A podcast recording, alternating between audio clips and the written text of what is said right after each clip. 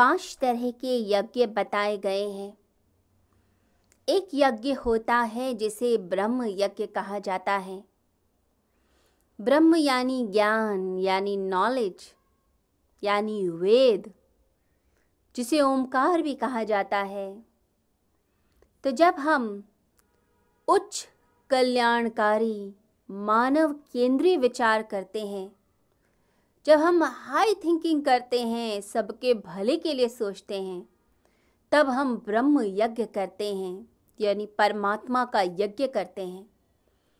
आप कहीं भी बैठे हों और अच्छाई के बारे में सोचें, लोगों के भले के लिए प्लानिंग करें, विचार करें।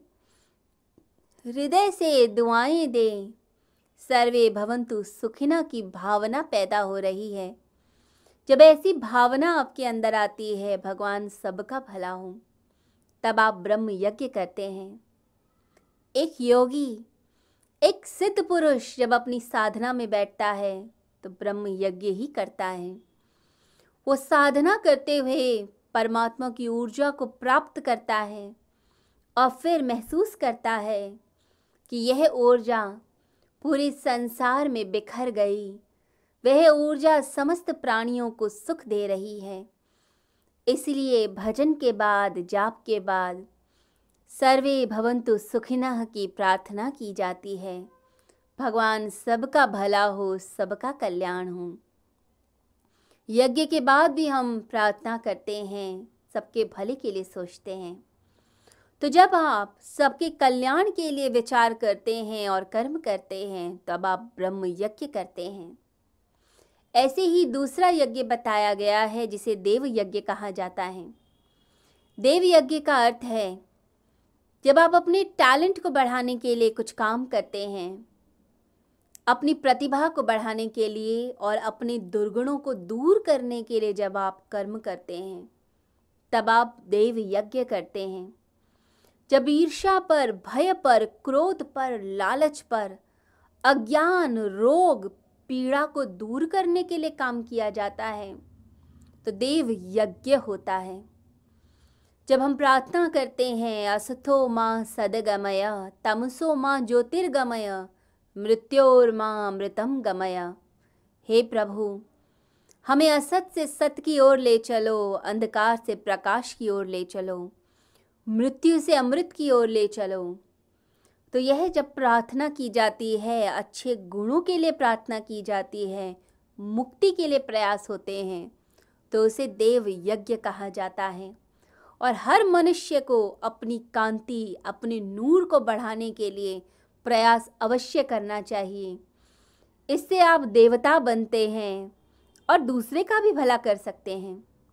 क्योंकि जो कुछ है, वही तो कुछ दे सकता है। जो कुछ भी नहीं, वो क्या देगा? यदि आपके पास कुछ है तो आप दे पाएँगे।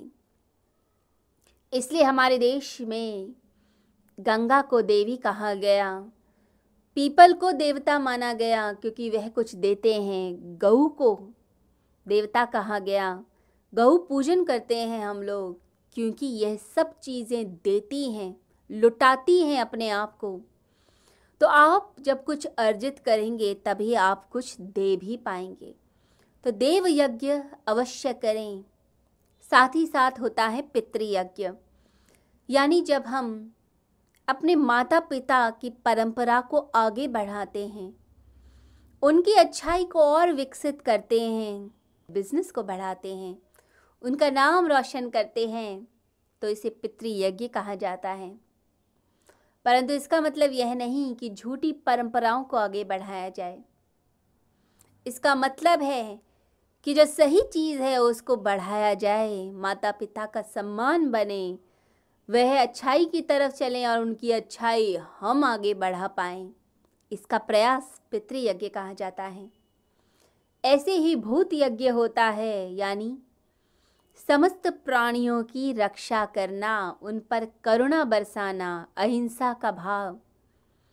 जैसे महावीर जब चलते थे तो ये ध्यान में रखते हुए कि कोई चीटी ना आ जाए पैर के नीचे।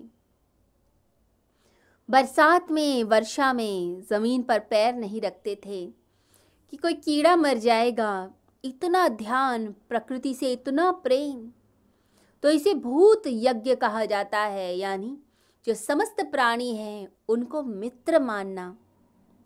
तो मित्र से चक्षुषा की जो भावना है, वही भूत यज्ञ है। इसलिए हमारे देश में सर्प को भी क्षेत्रपाल कहा गया कि खेतों की रक्षा करता है। इकोलॉजी यानी कि समस्त ब्रह्मांड, ये संसार, परिवार है। ये जो भावना है, ये हमारे देश में ही है।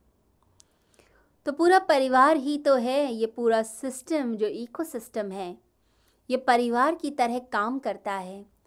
एक भी कड़ी टूटती है तो दूसरी कड़ी पर असर पड़ जाता है। तो भूत यज्ञ यानी सभी प्राणियों की रक्षा करना, सभी का ध्यान रखना। और मनुष्य यज्ञ यानी मनुष्य जितने हैं, उनके विकास के लिए उनके भले के लिए कार्य करना, मानवता के लिए कार्य करना, इसे मनुष्य यज्ञ कहा गया है। तो ये पाँच यज्ञ हर व्यक्ति को करने चाहिए। और जो यज्ञ की तरफ़ चलता है, परमात्मा की तरफ़ चलता है, निष्काम कर्म करता है, उसकी श्रद्धा देखते हुए परमात्मा बिन मांगे ही सब कुछ दे देता है। एक तरीका है कि आप भगवान से मांग लीजिए। और दूसरा तरीका है, आप कुछ ना मांगे, बस अपनी अच्छाई आगे बढ़ाते चले जाएँ। कुछ बच्चे माँ बाप से मांगते हैं, चीज़ें मांगते हैं, लड़ते हैं कि हमें यह चीज़ दो, हमें वो चीज़ दो, इस चीज़ की ज़रूरत है, उस चीज़ की ज़रूरत है। और माँ बाप मजबूरी में देते भी हैं। परंतु कुछ आत्माएँ अलग ही होती हैं। वे अच्छे काम करती हैं और अपने माता पिता से भी कुछ नहीं मांगती, कुछ बच्चे अलग ही होते हैं। तो जब आप कुछ नहीं मांगते तो माता पिता जानते हैं अपने बच्चे के बारे में कि इस चीज़ की ज़रूरत पड़ सकती है। तो ऐसे बच्चे को माँ बाप बिन मांगे ही दे देते हैं। बच्चे ने सोचा भी नहीं था कि यह मिल जाएगा। परंतु माँ बाप उसके भोलेपन को, उसकी ईमानदारी को, सच्चाई को देखते हुए खुद ही चीज़ें लाके दे देते हैं। तो परमात्मा से भी या तो आप मांगिए या फिर कर्म करते जाइए, कुछ इच्छा मत रखिए। परमात्मा अपने आप ही देंगे। इसलिए जीसस ने कहा कि प्रभु के राज्य को खोजिए, शेष सब मिल जाएगा, सब कुछ मिलता है। जो संसार की इच्छाओं की पूर्ति के लिए चलता है, ना उसे संसार मिलता है, ना परमात्मा मिलता है। और जो परमात्मा की तरफ़ चलता है, निष्काम कर्म करता है, इच्छाओं से प्रेरित होकर नहीं, सिर्फ़ इसलिए क्योंकि प्रभु की आज्ञा है, प्रभु की इच्छा। प्रभु की ऊर्जा को ही अपनी ऊर्जा समझकर चलता जाता है, निष्काम कर्म करता है, भक्ति करता है। कर्म करता है, फल की आशा नहीं रखता, उसकी झोलियाँ भर जाती हैं। सकाम कर्मी को इतना नहीं मिलता जितना निष्काम कर्मी को मिल जाता है। उसे सब मिलता है, उसे परमात्मा भी मिलता है, उसे धन भी मिलता है। परंतु जो धन के लिए परमात्मा की भक्ति करता है, उसे कुछ भी नहीं मिलता। तो यहाँ भगवान कहते हैं कि प्रभु के राज्य को ढूंढो। बाकी तो सब मिलेगा ही मिलेगा।